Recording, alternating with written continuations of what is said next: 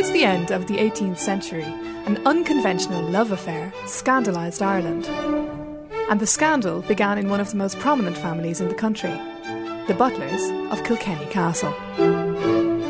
If we look at the social standing of the Butler family, like if you came to Ireland, you came to Kilkenny, you came to the castle. This was the most powerful family in Ireland. Here you had a family who, in a sense, were controlling Ireland. So the Butlers were the family, literally the royal family of Ireland. Walter Butler was the owner of Kilkenny Castle, a huge Norman fortification in the heart of Kilkenny City, surrounded by some of the richest parklands in Europe. Today, it is one of the country's most popular tourist destinations. Frank Kavanagh has guided thousands of people through the story of the Butler dynasty and their ancestral home. This goes on up the, to the top floor where you get wonderful views. If you're out on the servant staircase, you can hear the echo. See, so the cantilever upstairs, each room had yellow. You have the blue bathroom, the yellow room. Look at the views down the parkland. Like absolutely magnificent. Absolutely magnificent. It's amazingly impressive, isn't it? Yes, it has to be. Like all men of his class, one of Walter Butler's most important tasks was to marry his three daughters to suitable men of good fortune. However, at 29, his youngest daughter Eleanor was still unattached. I mean, Eleanor was literally shoved out there. I could say a price of £10,000 was put on her head because that was the dowry. Any man who would marry her was to be given £10,000. Now, her dad didn't have the £10,000, but it's like an investment if I give you my daughter, and she was, remember now, she was a very beautiful looking lady. Here's £10,000, here's my daughter, look what you'll get. It's social standing, it's social class, it's let's climb the ladder a little higher. How do we do it? Well, we need to marry off Eleanor. So they, they put her out, as you say, with a price on her head.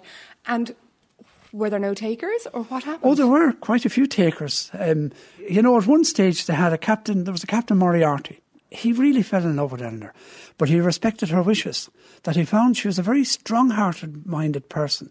He also found, uh, describing what he had said, was that this is a woman that no man will conquer.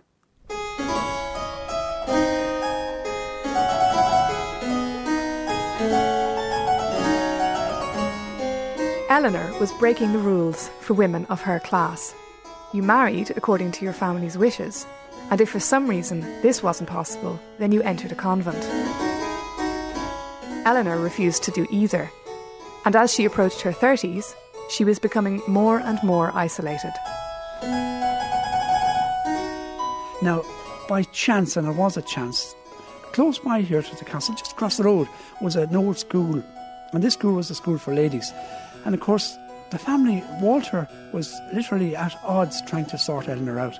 So it was thought perhaps if she had a companion or a friend.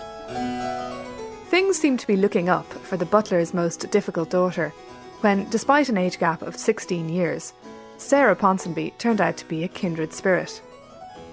Just across the road from the castle, at the site of Miss Park's boarding school, I meet historian Mary McAuliffe. Sarah was orphaned young and she was sent to live with her uh, cousins. And at the age of 13, she was sent in here to Kilkenny, to Mrs. Park's boarding school for young ladies. And the family, the Fownes family, who were looking after Sarah, who were their guardian, her guardians, asked Eleanor Butler to keep an eye on her. Eleanor would have been in her mid to late 20s at that stage, and Sarah would have been 13, 14. So that's how they first met. It was a request that Eleanor keep an eye on Sarah. And of course, it would be to make sure Sarah, as well as an orphan who would be perhaps open to making inappropriate friendships, was hanging out with the, the right type of people, with the Butlers of the Ormond dynasty, and making sure she was getting to know the right sort, sort and the right set. Here you had a beautiful young girl and a beautiful young lady who suddenly just connected. I mean, in those days you had just letters, and all you had really were was companionship. And Sarah brought companionship. And of course, because of the companionship that she brought, Eleanor now found she had an ally. She had somebody that could relate to. She had someone that she could talk to. She had someone who understood what Eleanor was going through, who actually agreed with Eleanor on the life that was social life that was going on in the country. And just with fate, as it turned out, Sarah arrives. It's almost like they were meant to meet, and I think they were. Eleanor had strong views about resisting the narrow confines of the life laid out for women of her class and time. She wanted something more authentic. She wanted something better. Both of them seem to have spent those years that Sarah was in M- Mrs. Parks reading books on beauty and the sublime, on art. You know, their friendship was seen as a bit extreme or perhaps unnatural in some ways, but Eleanor's philosophical bent and her thought process were also seen as, as strange. Eleanor must have had an inner wish all along that her family never knew about, we never knew about, but suddenly Sarah found it.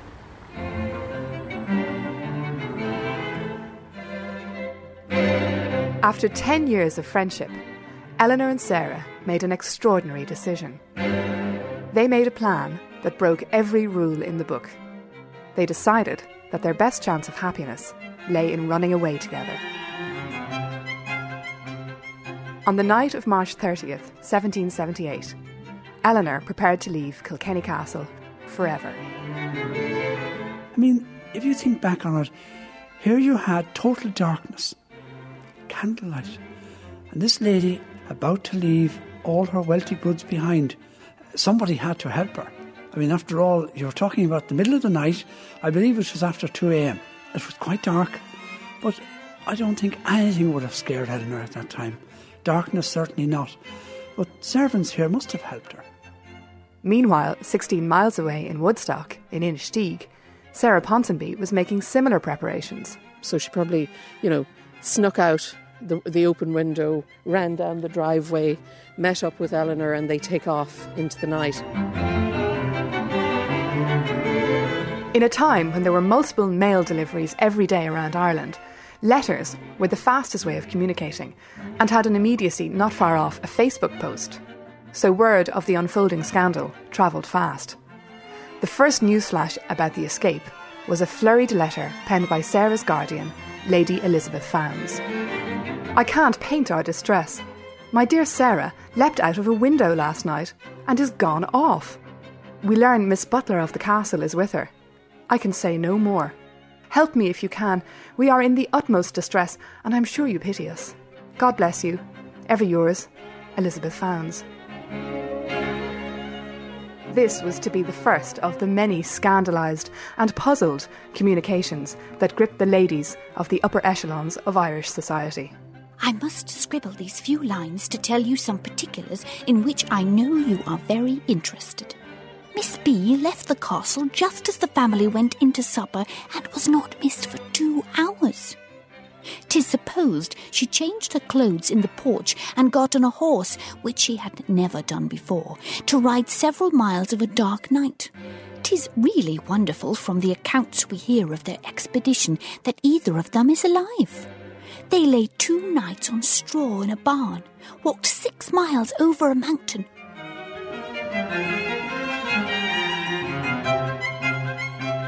The plan that Eleanor and Sarah had laid was slowly unravelling. Their goal had been the packet ship in Waterford, which would take them to Wales. My mother set out at five on Thursday morning in a coach with Mr. Kavanagh for the Waterford ship, within a mile of which Miss Butler and Miss Ponsonby had been stopped by an under servant of Sir William in a car in men's clothes. They spent two nights in a barn because they missed the packet ship out of Waterford. Uh, two ladies in somewhat masculine attire hiding in a barn obviously were seen, so the family find them and bring Sarah back here to Woodstock House, and Eleanor is condemned to solitude in Borris House in Carlow. My dear Mrs. Goddard, the runaways are caught, and we shall soon see our amiable friend again, whose conduct, though it has an appearance of imprudence, is, I am sure, void of serious impropriety. There were no gentlemen concerned, nor does it appear to be anything more than a scheme of romantic friendship. My mother is gone to Waterford for Miss Butler and her, and we expect to see them tonight. The escape had failed. Eleanor and Sarah were caught and brought back to Kilkenny. They were kept apart. Eleanor was sent to her sister's house, and Sarah was kept at home in Woodstock House in Inistioge. And obviously, there was concern about their relationship. They're not brought back together. Lady Betty mentioned the fact that Eleanor had a debauched mind, uh, and while the relationship was seen in terms of a romantic friendship, there's an underlying suspicion that there's something going on here that's not quite proper for young ladies to be indulging in. What do you think the family thought was going on? Well, it's hard to say because they don't articulate what they thought was going on. But certainly uh, they were very conscious of the fact that maybe they were running away to meet men. And when that turned out not to be true, they were very relieved. That means that their honour is not um, lost. But then they turned their attention to the relationship, the intensity of the relationship between the two girls, because Sarah Ponsonby at one stage says she wants to live and die with Eleanor Butler. Uh, and that's a very profound statement for a young woman to make. A young woman who should be embarking on the round of dances and balls and, you know, meet up with some proper gentleman that she would marry, um, somebody of her own class and uh, somebody with money and somebody perhaps with a country house like Woodstock. Um, and instead, she's resisting all this and, and saying she wants to spend her life with Eleanor Butler.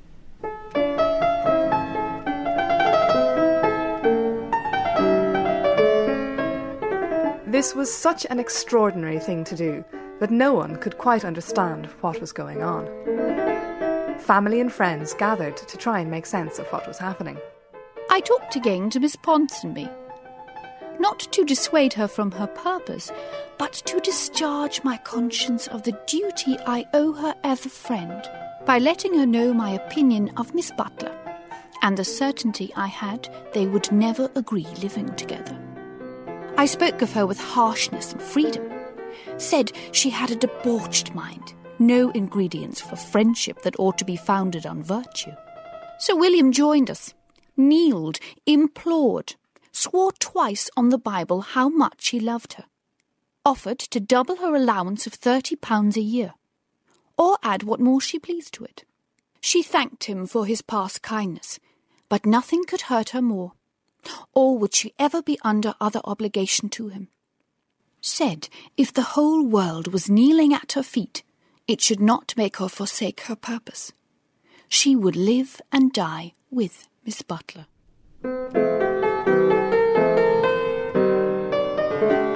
Sarah, feeling trapped and ill after the failed escape, was miserable but unrepentant. I thank you, my dear friend, for the good opinion of me you expressed in your letter, received this day by Lady Betty. I am not yet recovered, a constant head and heartache. They propose great terms to Miss Butler if she will reside in a convent some years and give me up forever.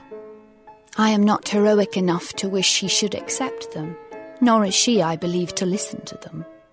Were I to do it again, I would act as I have done. They talk about my beloved and my heart's desire, and they call each other pet names and uh, and and love names. Um, so for for Eleanor and for Sarah, the other was who they wanted to be with. Sarah and Eleanor were clear in their desire to be together. The families, however, were determined to find a more respectable solution. Sarah, affectionately called Sally in these letters, had caused great consternation. God send Sally may ever come to herself. At present, her head is much affected. We watch her day and night. In the coach, I could not help asking her the cause of this sudden flight. She said it was not sudden. Their plan was to go to England, take a house, and live together. By all accounts, there was no man concerned with either of them. Ever yours, Eve Fownes. My dear Mrs. Goddard, Sally is much better, but weak, low, and dejected. Stories, to be sure, there must be in plenty. Altogether, it is the most extraordinary affair. I sometimes can hardly think the cause is known by anyone but themselves. God knows how it is, or how it will end. For a good number of years, it causes great scandal. And is the scandal caused because they're not doing what their family want, or is the scandal caused because they think there's something disreputable about the relationship? I think it's a mixture of both. I mean, two women from their class would, would have to marry and give birth to the next generation of Anglo Irish aristocracy. They're the ones who provided the children who would continue the lineage. And that was their role in life. They were to be wives and mothers. But also, there was this suspicion always that there was something untoward about their relationship, about the intimacy and closeness, and it was seen as a bit, a bit too much. Um, I mean, there was a great acceptance of friendships between women, but this seemed to go beyond the norm, um, and there's always that hint of sex.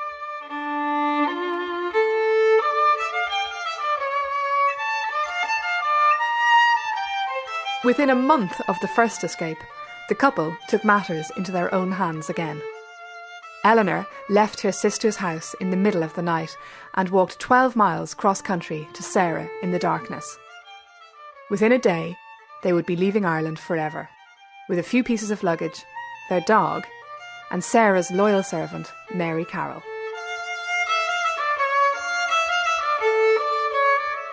Well, the second time they, they get away together, Eleanor comes from Borris and is here in Woodstock and stays in, uh, gets into the house, probably with Mary Carroll's connivance, because I, I don't imagine she would climb in any window unless some servant was hel- helping her.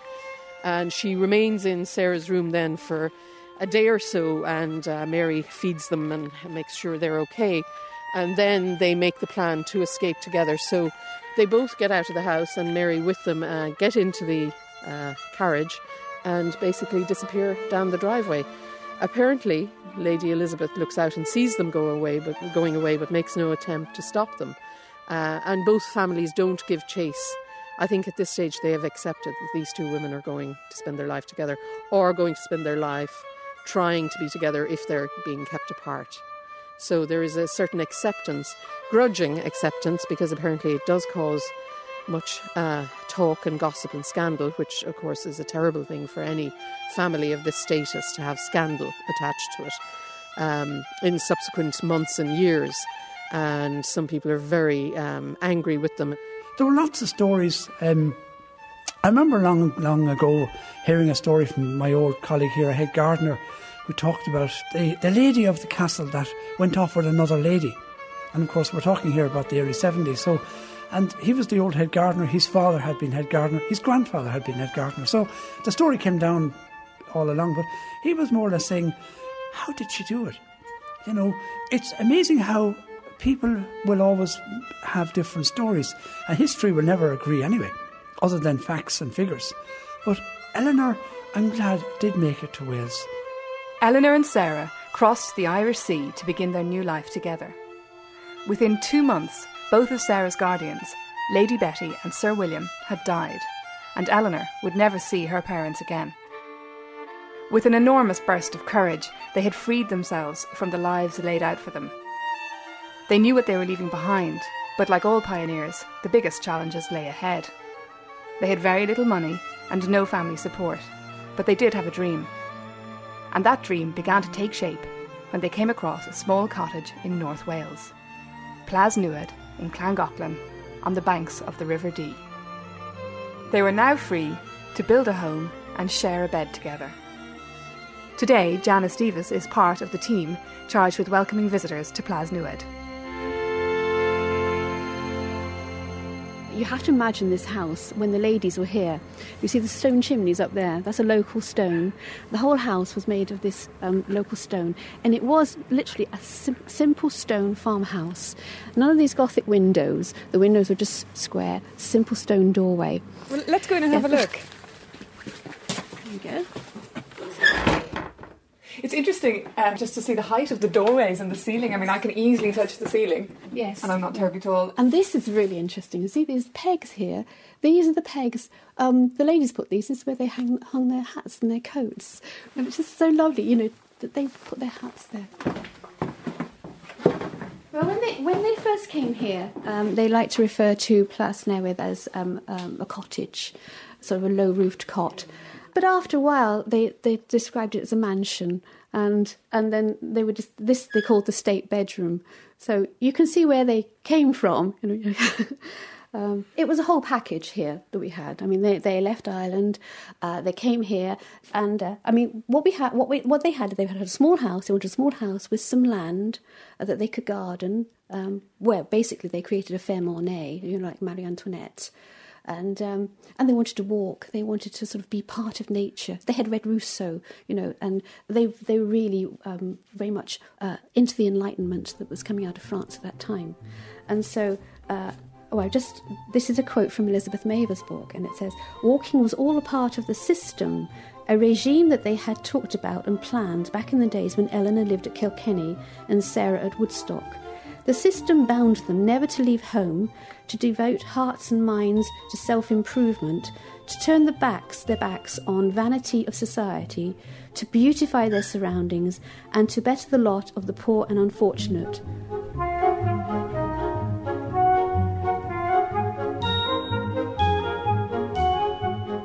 With these high minded ideals, Eleanor and Sarah began their dream life together. Luckily for us, Eleanor religiously kept a journal of the days they spent together. My beloved and I went a delicious walk round Edward Evans Field. Thin blue, transparent smoke curling and spiring up the mountainside through the trees from the village. Writing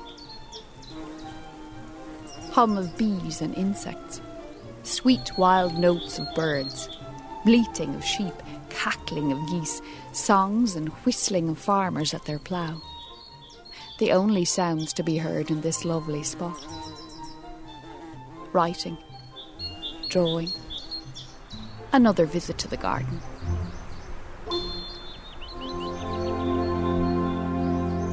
There was a philosophy behind Yes, their choice of lifestyle, a very strongly held philosophy. yes, yes. And what, what was it exactly? Um, I think it came from the Enlightenment. It came from their reading Rousseau. It came from the fact that they were appalled by aristo- aristocratic society back in Ireland, England as well. Um, that they wanted to get, live close to the land. Um, and that was what it was all about. They want, also wanted to um, be part of the um, the whole society. They wanted to give um, money away. Ten percent of their income they wanted to give away to, for charitable reasons. They never quite managed that, but they were very, very good benefactors in in in the village here. They were always giving the odd shilling to Shanette the witch, and you know. Who's Shanette the witch? Shanette the witch. You know, anybody who was, you know, sort of came on hard times, and they would come up to the ladies and uh, there's sixpence here, shilling there. It's all it's all done in the accounts that we have, um, Sarah's account books. So they believed in living what sounds like an authentic life. Yes, a down to earth, grounded um, existence. They wanted to grow their own vegetables. They wanted their own um, cows. They had cows which they milked. I'm not saying they themselves milked them, but they had people. They had some um, girls that would milk them. Um, they made butter. Uh, they grew potatoes, which they sold. Uh, they grew. They grew all sorts of um, uh, amazing things like figs and melons, which is quite hard to grow here. um, and they had a, well, a ferme ornée, you know, like Marie Antoinette, and they were very much following on from from that um, I, philosophy. They they were very much in the forefront. It's, it's why they they're still remembered today, and it's why um, even in their own lives, people were making little figurines of the ladies. You know, I mean, I mean, okay, there's part of that is to do with that. Their memory is part partly to do with the fact that they had this extraordinary relationship.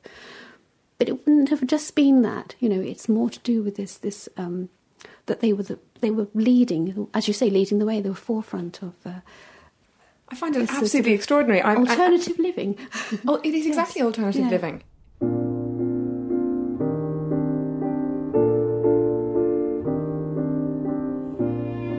The Ferme Ornée Janice mentions was literally an ornamental farm. At the time, a cutting edge and alternative way of making gardens both beautiful and productive. Eleanor and Sarah were becoming minor celebrities. Partly because of their romantic lifestyle, their beautiful gardens, and the extraordinary interior of their house, and partly because they were seen to embody the ideals of romantic friendship. This notoriety came with its own pressures. Like all couples, they had their disagreements. But the ladies were careful to retreat to a particular part of their garden where they could not be overheard until they had resolved their differences in private. Katherine O'Donnell from UCD is an expert on women's lives during the period.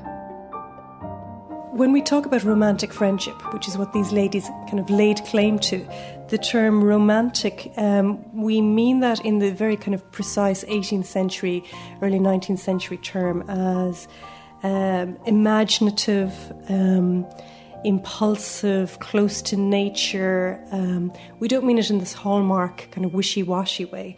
Mary Hays, the 18th century novelist, observed the term romantic as it was used at this time in the late 18th century, conveyed very kind of vague meanings. And she said was therefore applied to everything we do not understand or are unwilling to imitate they positioned themselves as kind of at the avant garde, as it were, of a, a new aesthetic political movement of romanticism. And from that point of view, they were also able to kind of operate in a certain kind of cultural kudos that they were able to cash in as a certain protection. And how conscious do you think that was? Do you think they did that deliberately? Absolutely, absolutely deliberately. I mean, look at their house. They created a I'm trying to avoid using the word queer. Let's just talk about romantic. And in some ways, the word romantic and queer can almost be used interchangeably um, if we understand how romantic was used in, in 18th century terms to be eccentric, unknowable, uninterpretive, um, elemental. Um, they created this extraordinary. Uh, interior and exterior of a home that made it again a place that people who are interested in aesthetic movements, in um, alternative political movements, they made it a place that was just a magnet for those kind of thinkers and writers. The inside of Plas Newydd is an amazing sight. Eleanor and Sarah had what they described as oak mania, and every available surface is covered in oak carvings. Over the years, the collection was added to and the carefully designed interior became an important part of their eccentric reputation. Are there any particular carvings we should look at? Uh, I mean, they're just all amazing, aren't they? Here's one here. This is an extraordinary one here. Caryatids. They're basically guardians, and they're a, a feature of Jacobean furniture. So the guardians. You'll find these on chairs and uh, cupboards, uh, four-poster beds, and we have 103 of these throughout the house all different. I mean, so this one is very low relief. You can see she's holding a flower here. This is a woman here. She's holding a flower. She's a totally lovely dangling boobies there. She's a naked lady holding yes, a flower. She is, yeah. And then we have her sister over on the other door, who is seems to be expressing milk, which is very interesting. Really? Let's have a look. There we go. Well, she's certainly touching her breast. Mm. I don't see any baby that might be getting the milk, though. No. That's very interesting. That's interesting symbolism. Yes, it is. That I would love to know more about the, that one.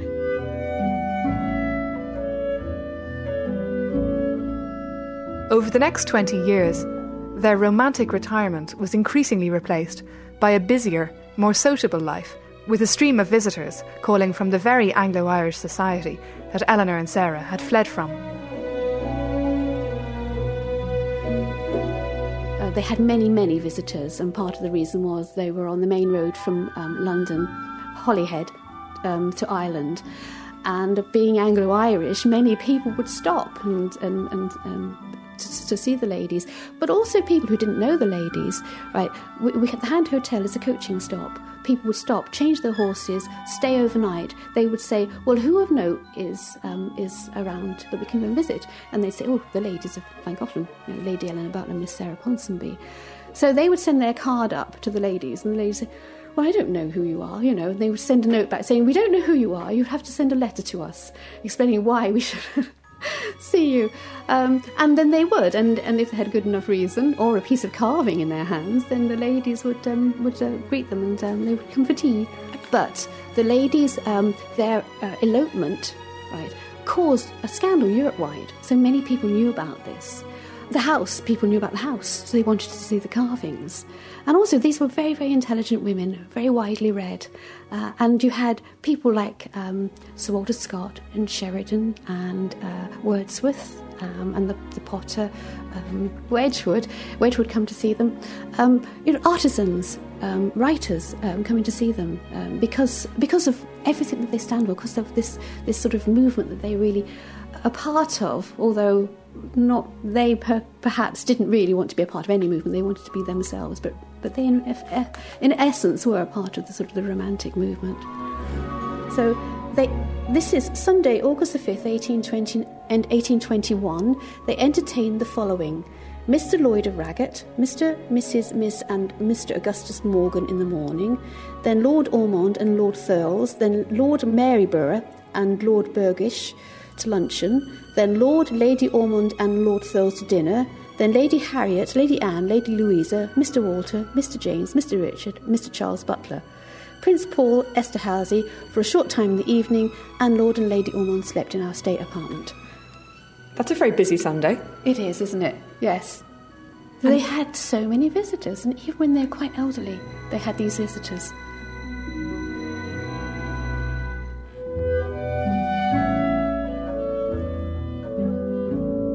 By this time, Eleanor and Sarah, the two runaways from Kilkenny, had become known as the famous Ladies of Llangollen. But in the midst of all the romanticism, there was the eternal question of money. Like all women of their class, their income was solely dependent on the goodwill of their families. And while relations thawed over time, the Butlers and the Ponsonbys could never quite forget the upheaval caused by Eleanor and Sarah. And though small amounts of money were sent every year, the ladies never got a fair share of the considerable family wealth. See, the ladies, they were very modern women in a way because they spent money before they had it. And, uh, uh, but they always knew they were going to get it. So, but they always spent their money. They spent all their money. They spent. They had, they had expensive taste. You know, the marble tiles in the hallway. They were from Italy. Now today, marble tiles from Italy don't really cost that much. You had to put those tiles on a donkey to get them to the coast, the Italian coast, and then on a boat to get them, and then another donkey.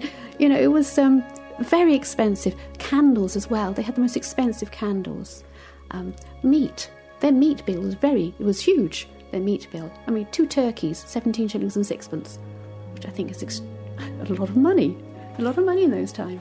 So they were determined to live well and live by their own standards. Yes, standards. they did. Yes. And they spent in the expectation that money would be forthcoming. Yes, it, well, it it was usually with. I mean, they always had family. They had this uh, two hundred pound, the seventy pound. So uh, it, it was it was money that they had that was coming to them. The woman who played a vital role in facilitating Eleanor and Sarah's escape from Ireland was Sarah's loyal servant, Mary Carroll. Decades later, Mary was still living with the ladies and working as their housemaid. In fact, Mary had proved to be a linchpin in the success of this extraordinary and unconventional relationship. Yes, she was definitely a huge part of their life. She was she was the housekeeper. She was the person who dealt with all the tradespeople. So yes, she was a very very important person to them. Well, they were, it sounds like they were a real team, and that Mary Carroll played a very particular role in managing mm. the day to day reality Yes. of life for these ladies. Yeah, very much so. Yes, I mean, she was a quite formidable person. She had been. Um, she was called Molly the Bruiser um, because she had lobbed a candlestick at a fellow um, servant in, in Woodstock, and uh, was probably only too pleased to sort of come off, come come away with the ladies, and the ladies would have recognised her spirit. Uh, and you know would have loved to, to bring her oh, as they did. They, I mean, they were absolutely devoted to each to, to her, and she was devoted to them. And were they always able to pay her, even through the no, she never got paid. No, she could have whatever she liked. She was also allowed to keep tips that she got received from people that came to the house. Now, obviously, we had many people coming to the house, and they would tip the housekeeper. And one of the things she liked was um, hair powder. Uh, and Mary, Mary, Mary loved to powder her hair, and, and so did the ladies. Up, up until their deaths, you know, they had this sort of strange, sort of short um, Titus cut, um, and then it was heavily powdered, even after it was no longer fashionable. When she died, she died in 1809, she left all her money to Sarah, and uh, with that money, the two ladies were able to um, put a capital amount down and get a mortgage for the rest and buy the house with the money that this canny woman from Inistioge, Mary Carroll, had had saved in her lifetime from tips from the people that came to visit the house.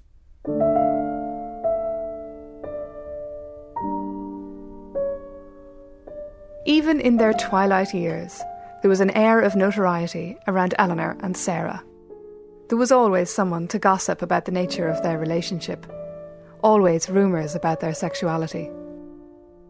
Who knows what they did in bed, in their little bed, in their in their one bedroom? They could easily have had separate chambers, but they wanted to cuddle up with each other at night. Um, you know, who, who knows what sexual practices they did or didn't do? I, I kind of don't care in some ways. Let's, you know, let, let them have their privacy. Uh, they didn't leave us any record of that. What they did leave us a record of a copious, detailed record in terms of their letters, in terms of their house together, um, in terms of their grave, was that they were utterly and completely devoted to each other for more than 50 years and that this was a love that they rejoiced in daily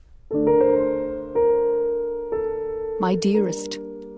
My kindest love did not sleep even for one moment the entire night, but lay beside me watching and lamenting my illness and soothing by her tenderness the distressing pain of my head.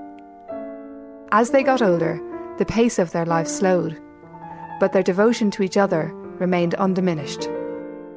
They would wake up, they would usually go for a walk around the home circuit, which is basically around their gardens here.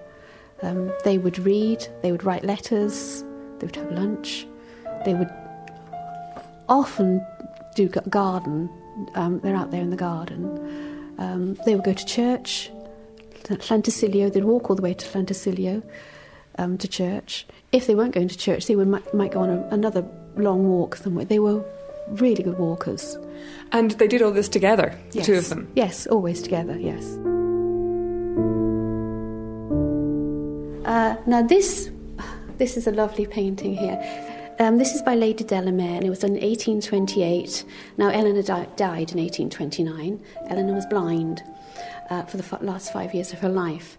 So you can see here we've got a picture of, of Sarah. She's t- much taller than Eleanor. She's holding her hand there and she's leading her around the house. And this was noted by the visitors as well, that uh, how the, the, the beautiful way that Sarah would lead Eleanor around the house.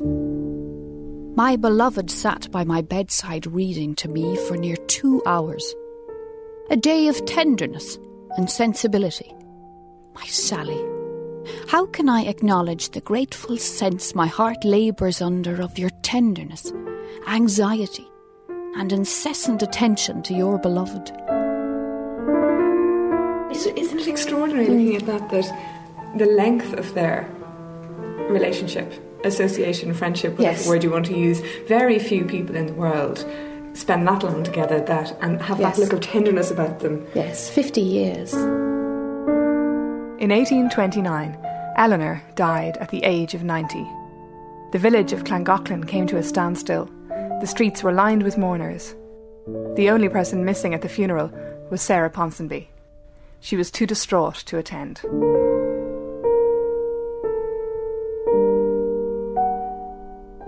When I first started to tell this story, I thought it was a story about an aristocratic scandal, a dramatic escape, and a famous romantic idyll.